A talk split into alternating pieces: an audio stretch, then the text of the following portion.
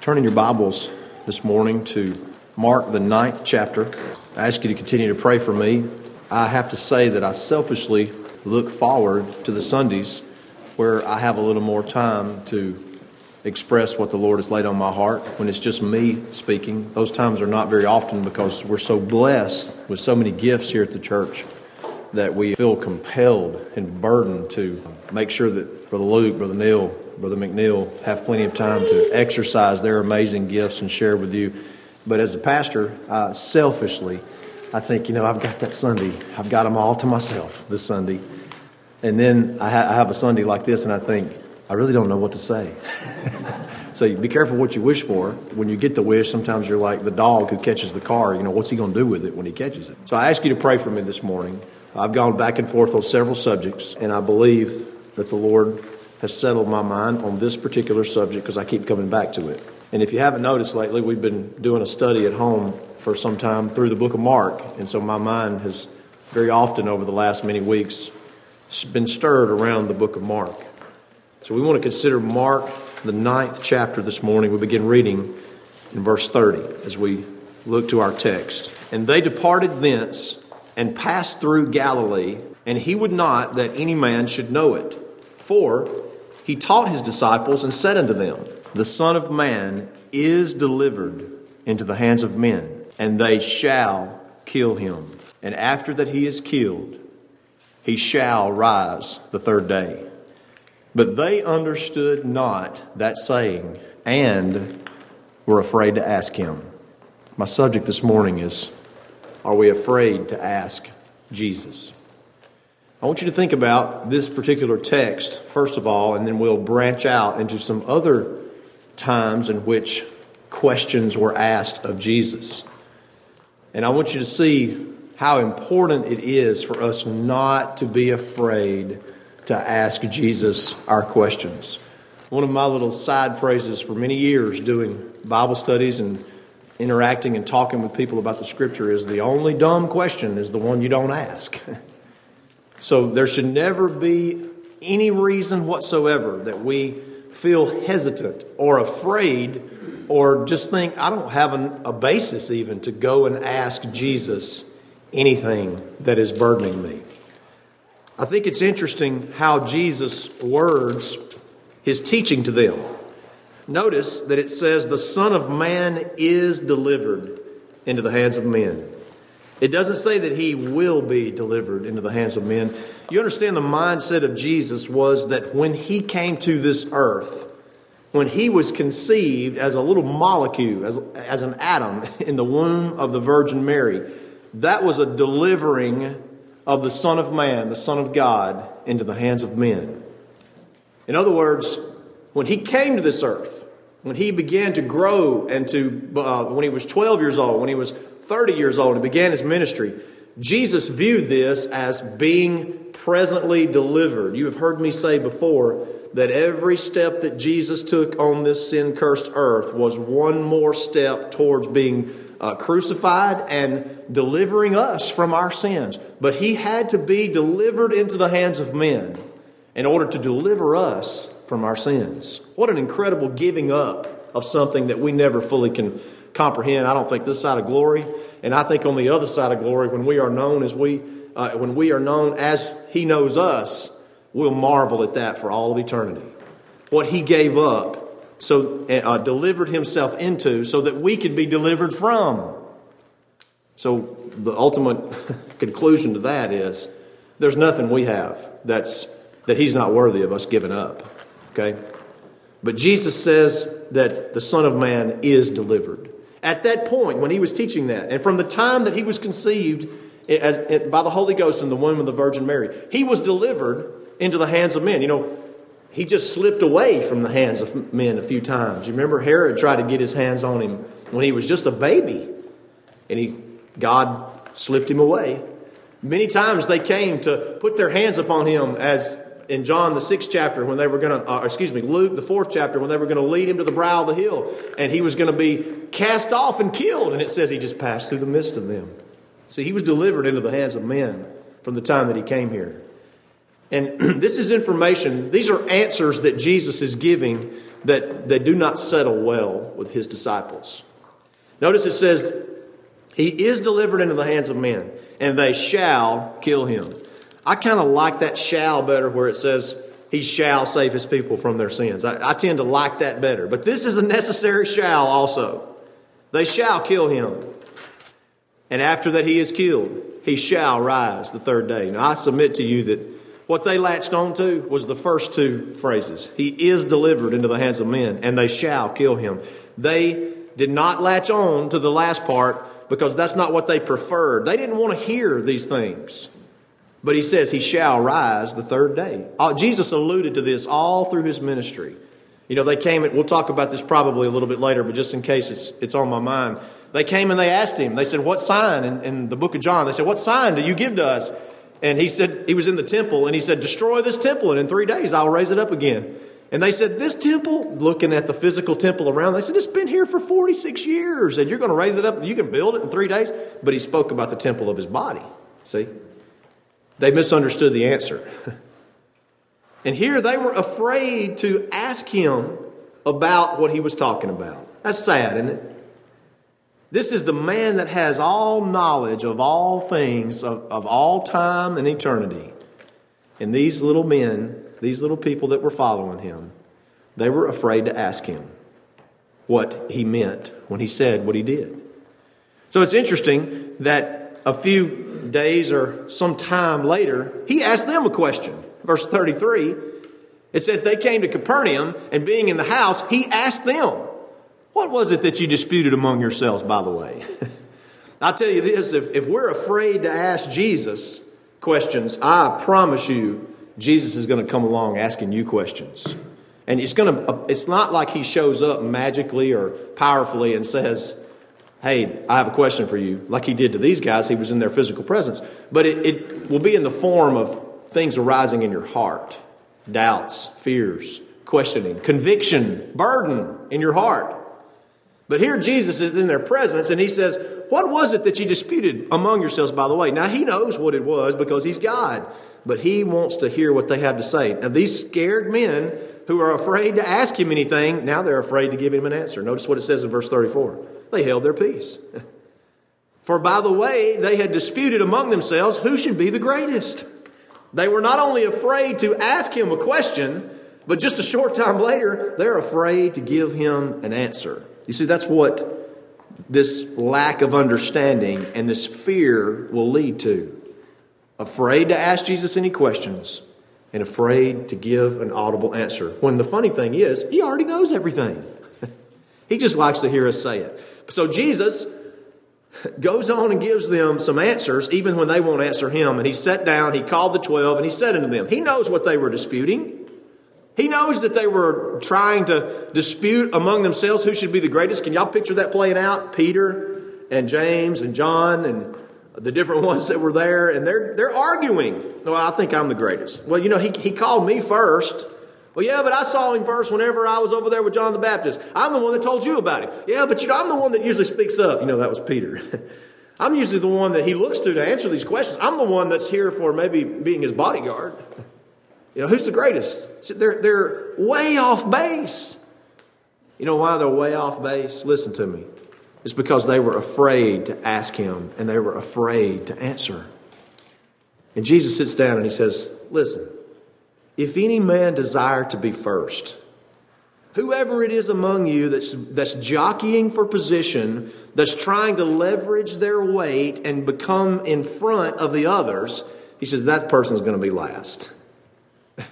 You see, Jesus says, if you want to be first, you, want, you must be the servant of others. That's how to be first in the kingdom of God. And he takes a child. And this had to be embarrassing to them who had been with him and thinking, I'm the man. No, the other one thinks, I'm the man. Another one thinks, no, surely it's got to be me. He takes a child. And I love this.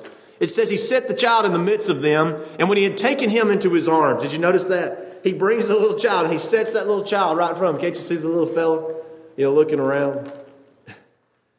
and he's among all these disciples and apostles. Jesus presents the little fellow, and then he takes the little fellow up in his arms and holds him. And he says, Whosoever shall receive one of such little children in my name receiveth me, and whosoever shall receive me receiveth not me, but him that sent me. You know that slapped them in the face without even using a hand. He said, You want to, you want to, how do you treat the children? How do you interact with the children? I tell you, the future of the church of the Lord Jesus Christ depends on the children that come up in the church. And that goes back to the parents of those children and what those parents are doing with those children or not doing with those children and how they're interacting with them and how much time is spent discussing issues and trying to deal with things and, and teaching the Word of God. You see, Jesus makes it clear how the kingdom of God goes forward. It goes forward as a little child. A little child is receptive, a little child is a little child like what Jesus is talking about. I'm not talking about maybe a young teen or a young adult who's, you know, sometimes thinks they know it all. But this type of little child is one that will come and ask any question. Questions like, Mama, Daddy, you know, where does God come from? a simple question as that. Or a question as simple as, you know, I need help with something. You know, a little child is, is prone to ask any question, sometimes funny and, and maybe embarrassing questions. You see, that's the kind of attitude that we should have. No matter what our age is, it should be the attitude of a little child when it comes to Jesus. You see that? Are we afraid to ask Him? Why wouldn't they ask Him? It's because, number one, they didn't understand. They didn't understand, and they also feared. You know, you've heard the old saying, we fear what we don't understand. Well, that's, that's exactly what was going on here. And in this situation right here, sometimes I know ignorance is bliss. You know, I just don't want to know the statistics. I don't want to know, you know, what's, what were our odds against us are. I don't want to know, I don't want to know the exact number of primitive Baptists in the world. Because compared to the numbers of the world and the denominations of the world, that may be, make you feel really small. I don't want to know those numbers. Sometimes ignorance is bliss, but in this circumstance right here, when Jesus is audibly telling them, I am delivered into the hands of men, I shall be killed, I shall rise the third day. They should be perking up and saying, Whoa, whoa, tell us more. What does that mean? They could have asked him that. They could have said, What do you mean you'll rise again? And do you think our Lord would have held back? You know, a few weeks ago, I talked to you about how he marveled at their unbelief. He did no mighty work because the people were not appreciating who he was. You see that? So he held back. There's no question that when Jesus is faced with those type of things, he holds back. They didn't ask him, What do you mean by you're delivered into the hands of men? What you are now delivered? Because you're walking with us, you're walking around with us. What do you mean that you shall be killed? You mean you're going to physically die? Uh, what do you mean you'll rise again? What are we talking? Are we talking about like Elijah and the widow, uh, the son of the, of the widow that was raised from the dead? What are we talking about? But he didn't tell them anything further because they didn't ask any question. The only dumb question is one you don't ask. They didn't ask. See? Because they didn't understand and they were afraid. Are we afraid to ask Jesus our questions? We could be talking about big questions, you know, national or worldwide questions. We don't need to be afraid to ask the King of Kings, the Lord of Lords, the one who has all knowledge. We don't need to be afraid to ask him any question, but we need to be prepared for whatever answer it is that he gives us. Big, big issues like abortion. The answers are there in the scripture on the Lord's character and position on murder which is what abortion is. And you say, well, it's not really abortion, is it? It's about whether or not that's really a, li- a living being inside the womb. The answers are there. It's a living being inside the womb. If it, be ready for the answer. If you're going to ask the question, it's there. God's very clear on it. What about euthanasia or people that choose to end their life? You know, assisted suicide. You know, the answers are there in the Word of God. what about politics? You know, we've talked about that. You know, render unto Caesar who do I vote for? What, what do I, how do I process that? The answers are there. Just got to be ready for the uh, answer when we ask the question. What about uh, the transgender scene or gay, quote, marriage, which is a misnomer? You know, what about all of those things? What about shifting the mind, the big issues like somebody shifting from male to the female sex and all of that type of stuff? All the answers are there. What about this, though?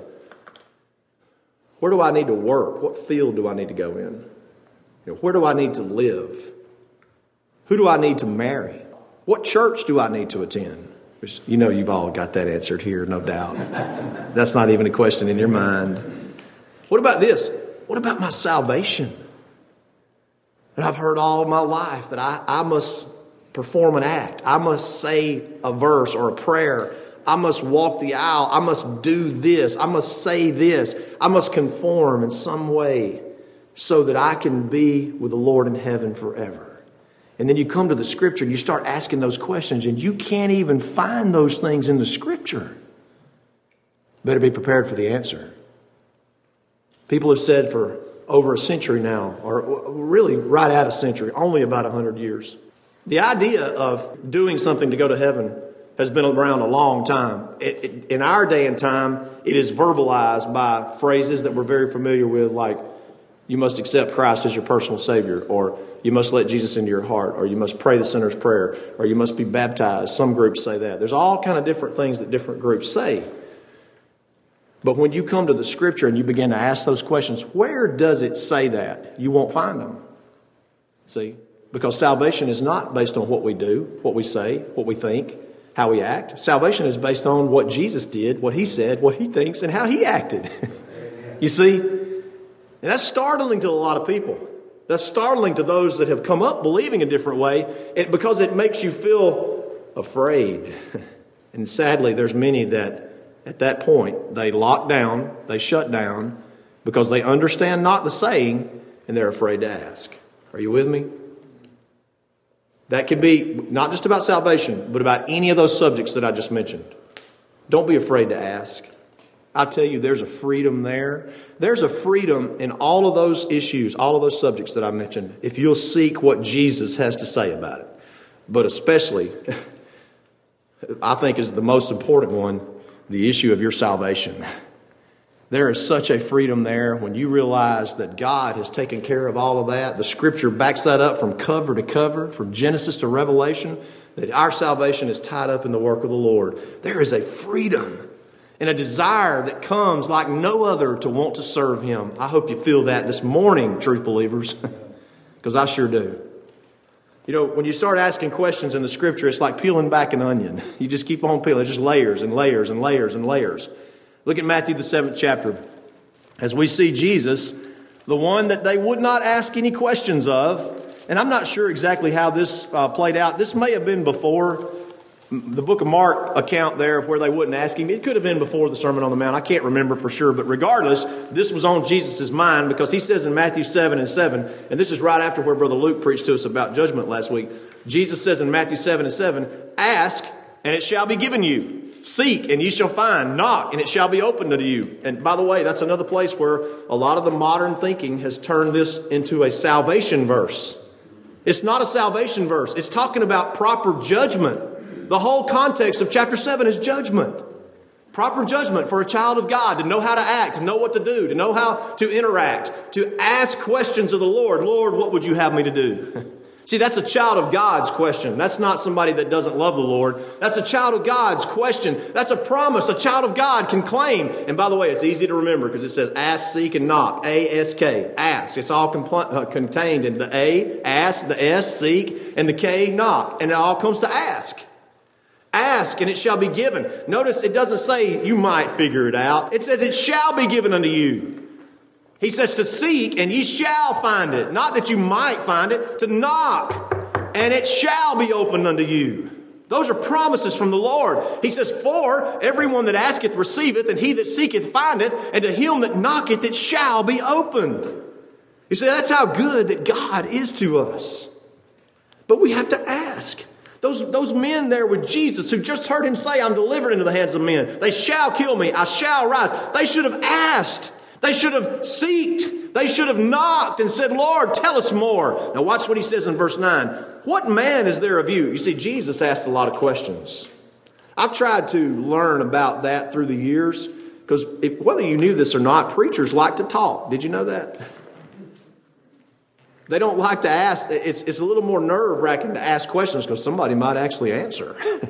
but Jesus did a lot of question asking. He says, What man is there of you, whom if his son ask bread, will he give him a stone?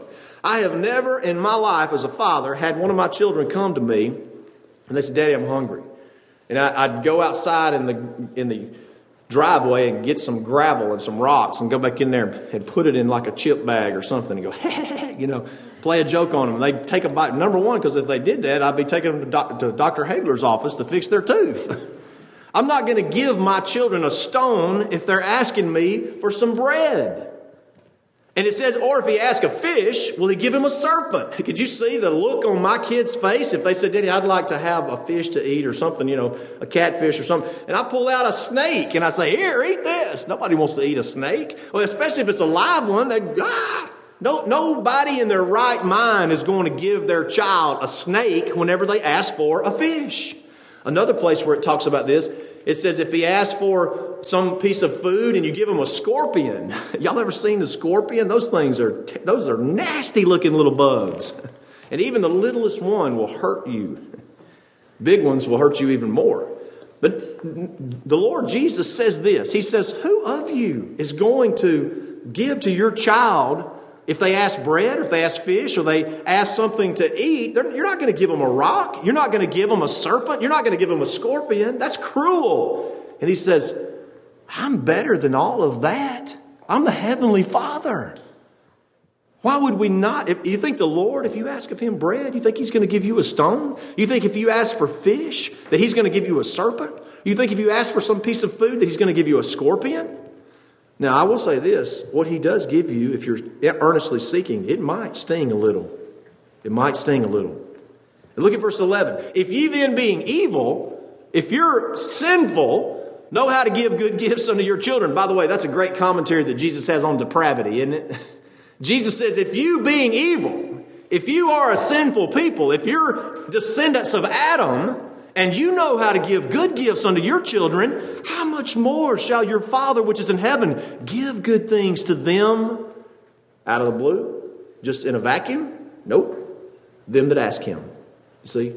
Now, one thing, as a side note, of course, is to point out, He's not talking about the health, wealth, and prosperity type gospel.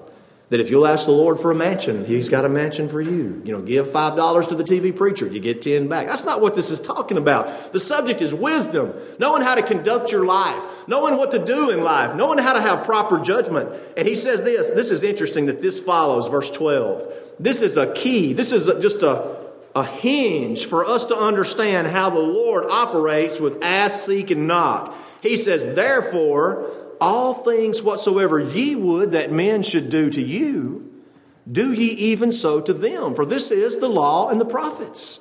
This is the do unto others verse right here. You say, what in the world does that have to do with ask, seek, and knock? It has everything to do with it. Because think about it. As a, as a natural, sinful father, I'm just, I'm much more prone to want to give something to one of my children. I'm not talking about food, but if they come and say, Daddy, you know, can I have this? I am much more prone to want to give them whatever they're asking for if they're acting nice. If they've been acting like a little devil, you know, I don't, I don't really feel compelled. I don't, I don't think you deserve it, honey. I don't know, or I don't want to pick on the girls, or son, I don't think you deserve this. You know, y'all heard the old joke that the grandparent tells about the grandchildren coming over for the weekend. You know, the grandparent says, Oh, the little angels come over on Friday, and I sent the little devils home on Sunday. You know, that's the grandparents' joke. You know, thank God the grandparents gets to send the little devils home. But you understand, the point is, if we're doing unto others, if we're being kind to other people, if we're interacting with other people and showing and getting along with our brothers and our sisters and laying down our lives for them, the Lord looks upon that and it brings joy to the Lord. You see? And me, as a natural father who is much more prone to want to give my children a reward or some blessing because you guys have really been acting good. It, it, it, brings joy. I want to share this with you. I'll take you on a trip. I want to give, bless you with this. I want to bless you with that. And I'm just a sinful man. I'm just a father who's filled with sin and do, does a horrible job, I'm sure. The Lord is not filled with sin. The Lord is perfect, and the Lord looks upon His children. And can you imagine how He feels when He sees His children interacting with one another, laying down their lives for one another, having good attitudes towards one another, uh, loving one another? And they say, Lord, could you help me? You see how eager the Lord is? But the other end of that spectrum is they were afraid to ask. You remember what they were doing? Remember what they were doing? What were they doing? I'm asking questions now. They were interacting with each other by arguing about who was going to be the first, who was going to be the, the, the big man. They were arguing and fussing with each other. They didn't ask him any questions. They were afraid to ask. And they were afraid to answer the Lord when he says, What were you disputing about? See, he knew they were disputing. You see the other end of that spectrum? And Jesus says, if we're laying down our lives for each other, it makes that asking, seeking, and knocking so much easier. then he goes on and talks about the straight gate, the narrow way. By the way, that's another verse that's been perverted into a salvation verse. It's not a salvation verse. The straight gate is the straight gate of judgment. Judge not that you be not judged, for what judgment you judge, it shall be judged unto you, and with what measure you meet, it shall be measured to you again. This is the gate of judgment for the child of God. It says, Straight is the gate, narrow is the way of judgment, which leadeth unto life. You see, it brings abundant life, it brings joy, it brings peace, and few there be that find it. I trust and believe with all of my heart that I'm talking to a few this morning who have found that straight gate of judgment. You've asked the question, Lord, where does my salvation lie? At least in that category for sure. Where does my salvation lie? It lies in the Lord Jesus Christ. You're on that straight gate and narrow way of judgment. You have heard, you have seen yourself in the mirror, and you've seen who you are. You've seen yourself as Jesus sees you, and you have judged that you are incapable of saving yourself. And you have seen Christ high and lifted up You've heard the gospel preached, you've heard the truth of grace, and you have seen that He is capable and He is worthy, and you're on that straight and narrow path of judgment. See? It's not the path to heaven. Christ is taking care of that path. You see how all this ties together? Ask, seek, knock. What this has to do with, let me just give you a, a few more principles here and we'll be through this morning. You want the answers, first of all, you have to ask. And then you have to be prepared for the answers whenever you do ask. Uh, this is what's known as laying your cards on the table. That's Proverbs, the third chapter. He says, Lean not to thine own understanding.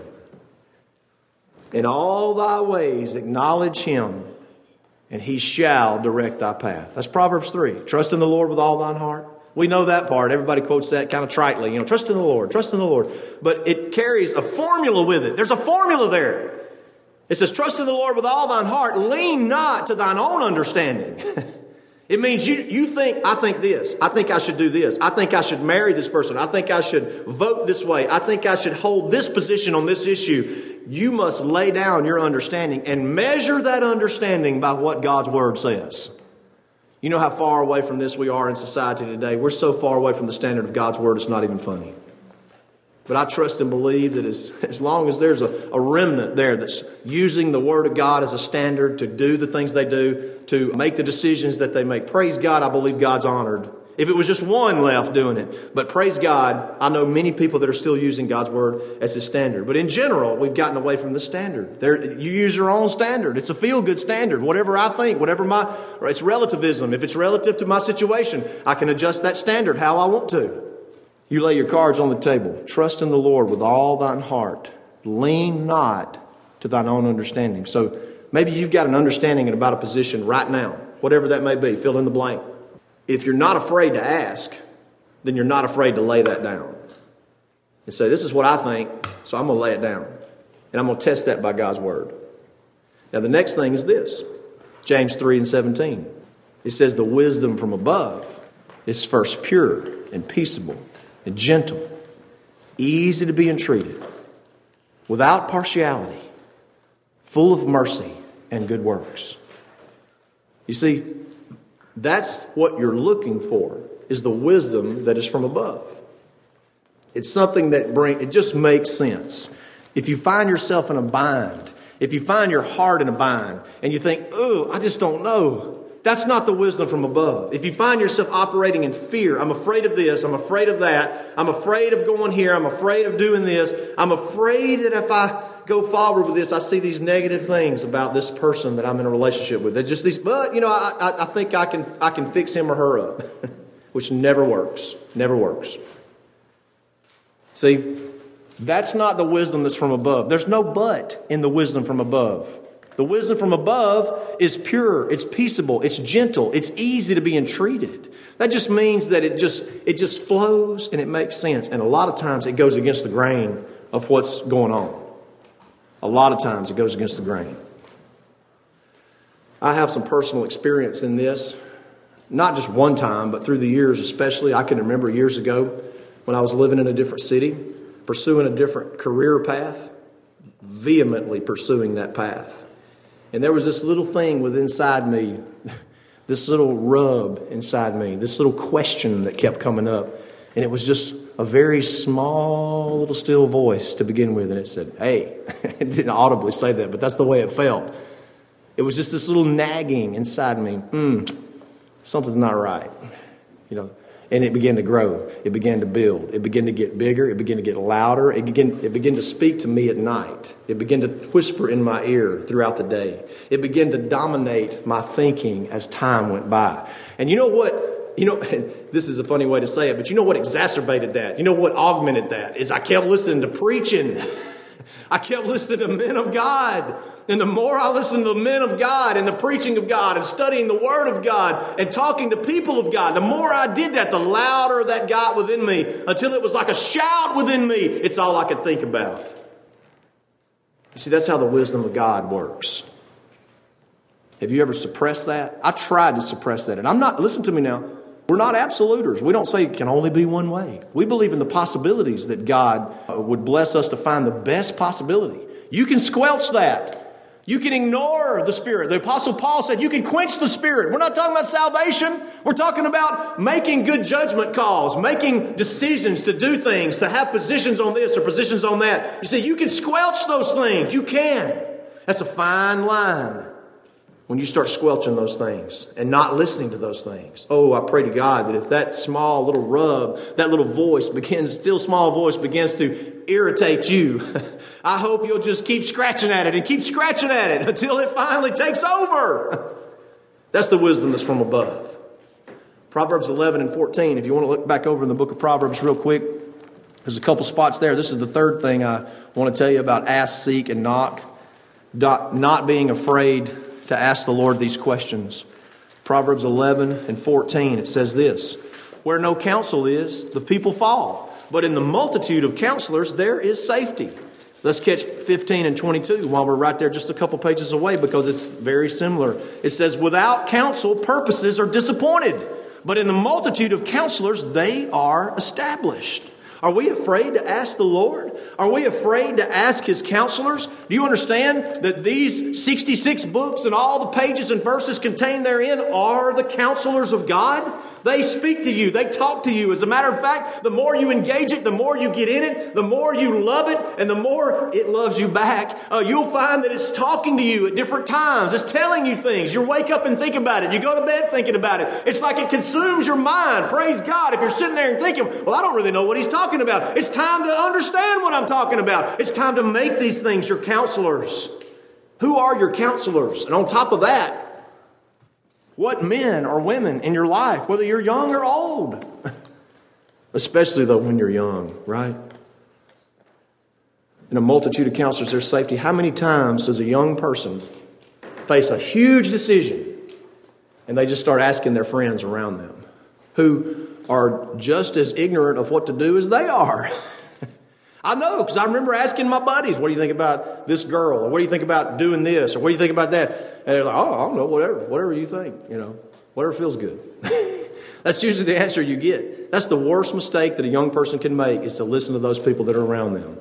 Now, you might have one glowing, wonderful, beautiful spiritual friend that would be a good one to talk to, a good one to ask. But even so, listen to me now, even so. So you got an incredibly spiritual, godly friend you're maybe 16 years old, not picking on 16 year olds, but say you're 16 years old and you've got a great godly friend who's 16 years old. They're still 16. they're not 35. They're not 45. They're not 85. They haven't had the opportunity to go through the trials and tribulations of life. They don't have the experience yet. It's still good to ask them if they're spiritual and godly, but you need to talk to someone who has had experience in succeeding in weathering the storms of life. See? It's very important that you don't talk to someone who has failed at every. You don't want to go talk to Lot about where to live, where to marry, where to go to church, and and uh, what to work, where to work. You don't want to ask Lot those questions. He failed at every one of them. You want to go and ask, and you see, nobody has to know this. It's not like you're holding up a banner and saying, I'm going to ask Brother Tim all of these secret questions about me. You don't have to do that. You go in privacy, you go quietly. You say, This is burdening me.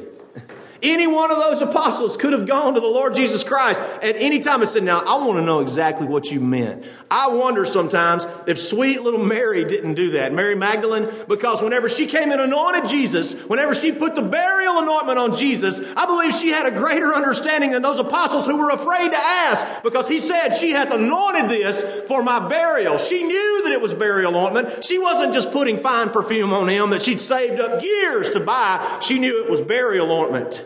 She knew it was for his funeral. I believe that sweet little sister knew something far beyond what those high and mighty apostles who were arguing and jockeying for position knew.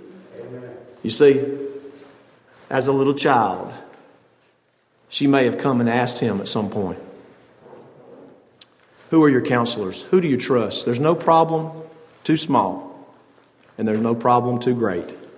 And you think back if you're sitting here today and you believe the truth and you understand that Jesus Christ has saved you from your sins, you know that God, the Lord, has answered at least one question in your life. Am I right? The Lord answered, possibly, as I said, the most important question of all How will I be in heaven? And Jesus says, I've got you covered. I've got that. If he has got the answer on how you're going to be in heaven, it was through his blood, his sacrifice, his work, God accepting him and his sacrifice as the Lamb of God. If he's got that answered, I assure you that there's no problem too big, no problem too small, no issue you face that he doesn't have an answer to. I assure you. I've been thinking a lot about the pilgrims lately. I've been reading with the kids some about some of the stories of the pilgrims. And I've I've studied the pilgrims, you know, off and on for years, especially kind of around Thanksgiving. But I really got to thinking this time. Now, and we don't, let me say this the pilgrims were the they were Puritans. They were not Baptists. They were dissenters from the Church of England, and they just wanted to worship the way they wanted to worship. They were not Baptists, but they had some similar. They were Calvinistic. They had some very similar beliefs to some of the Baptists. They were a little extreme on some things, like the way they dressed and so forth. But it took a lot of courage to do what they did, to move from first from England, then to Holland for several years, and then to uh, broker a ship and go across the sea into a completely strange place with no towns, no cities, no grocery stores, in the almost the dead of winter. It really is amazing that anybody survived that winter. Over half of them died. Now you think about that. They had a question. And I'm not saying, and some of our Baptist forefathers, they came across sometime after that, but I'm not saying they shouldn't have done it. But I've often thought, what led them to that? You know, it, what led them to making that move? And it wound up, half of the people died when they went. And they just went on joyfully thankful that they could worship God, being free from oppression. The seeds of America were planted in that type of question asking. You see? I'm not saying we agree with everything the the pilgrims believed or whatever. But it is amazing. We often see, well, there, there's, you know, there's the pilgrims and they're having this first Thanksgiving and everything's wonderful and fine. It's not. they struggled. They tried. They, they had all these struggles and they had all these issues that they faced, and many people died. You see? Again, I'm thankful that people were burdened to come over to America and plant the seeds. You see, uh, you understand the reason America is here and has been here for so long is because it has been a safe harbor for the church of God. That's why. When it no longer is a safe harbor for the church of God, you can just expect that it's, it'll be gone. Now, how does the kingdom of God advance today? How does it advance today? Matthew 7 and 12, as I already told you, is a key to that because it says, Do unto others as we interact with one another in a godly way, God gives us answers as we ask Him. G, uh, Paul asked in Acts, the ninth chapter and the sixth verse, after he was born again on the road to Damascus, he said, Lord, what wouldst thou have me to do? That's the question that should be asked. Lord, what wouldst thou have me to do? And it's interesting the answer that Jesus gave to Ananias. You know, Jesus told Ananias, go and baptize him. And I've been, I've been hung up on this for several weeks now thinking about that verse because he said to Ananias. He said, I must show Paul, I must show Paul how great things he must suffer for my name's sake. We don't really know anything about suffering, do we? The word suffer there means to experience a sensation. and in that context, it's a bad sensation. And the Apostle Paul experienced the sensation of suffering over and over again, and he kept his eyes on Jesus. He said, He's worthy. He's worthy. We don't know anything about that. And I'm not saying, well, let's all sign up for suffering, but we don't understand the things that Paul went through being beaten, being shipwrecked, all the things that he had to go through, being imprisoned, all those things he went through. And he always had that good attitude. He always had a message to preach to the children of God. When he was a prisoner in Caesar's household, my goodness, he converted all of Caesar's servants to the truth of God. You can't be in the mully grubs and do that. Y'all understand that? We don't know anything about suffering. Well, I've run out of time, and I was going to tell you a little bit about the questions that the some people came and asked Jesus about salvation, and they went away from him in John 6 when he gave the answer. They left him. They asked him for signs, and it caused Jesus to sigh deeply and say, No sign will be given but the sign of the prophet Jonah. They asked him about politics, you know, Caesar there in Matthew 22, and he gave them a response to that. It, it grieved him. But let's ask Jesus one more question as we close. And I say to this church, I say to those inside, I say to those outside, I say to those that can't even hear me, maybe they'll hear it on the podcast. I say to God's people everywhere that may actually listen to this. Lord, what would you have us to do going forward? What would you have us to do as a church, as a people? You say, well, Brother Tim, you know, nobody really has the answer. You know, I've told you before, everybody's out there, there's a spectrum of, of people with opinions from the oddest and strangest opinions to from conservative to liberal, all across the board. I've got my own. I don't share them. I just want to keep preaching the Word of God. I will tell you what the Lord would have us to do, the framework of what the Lord would have us to do. The Lord would have us to focus on moving forward and doing four simple things found in Acts, the second chapter. It says that they continued in the apostles' doctrine, they continued in the apostles' fellowship, they continued in the breaking of bread, which is communion and also eating, just physical eating and they continued in prayer. I want you to know that's the framework right there. So, wherever you are in your opinions, the framework for going forward is this. It does not involve saying, well, my opinions are more important than somebody else's. That's what the apostles were doing. And Jesus said, What are you disputing about? That's not the dispute. That's nothing to dispute about where your opinions are versus somebody else's. It is about looking at the framework of how God says we move forward. Wherever you are, it involves you and me laying down what we think. I'm going to lay down what I think, and I'm going to say, Lord, can you answer this question for me? If you ask, if you seek, if you knock, He will answer the question. Proverbs 8 and 14 says, Counsel is mine. This is the Lord talking. He says, Counsel is mine and sound wisdom. I am understanding. I have strength. By me, kings reign and princes decree justice. By me, princes rule and nobles, even all the judges of the earth. I love them that love me, and those that seek me early shall find me. How about that? That's the wisdom that's from above. He says, Seek me. Get off of the opinion spectrum and get on to the Word of God the ask, the seek, and the knock. I have seen what the blessing of God looks like, whether it was at Zion or whether it was here at Bethlehem or whether it was among you and your families. I've seen what that looks like. You've seen what that looks like. And it is built around that simple framework. They continued in the apostles' doctrine, the Word of God. They continued in fellowship, which means interacting with one another. They continued in breaking of bread, communion, and physically eating meals with one another. And they continued in prayer. Don't be afraid to ask. Just be prepared for what the answers are.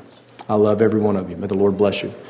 If there's one or more here that would like to follow the Lord in New Testament baptism, then we give you that opportunity as we stand and we sing some song.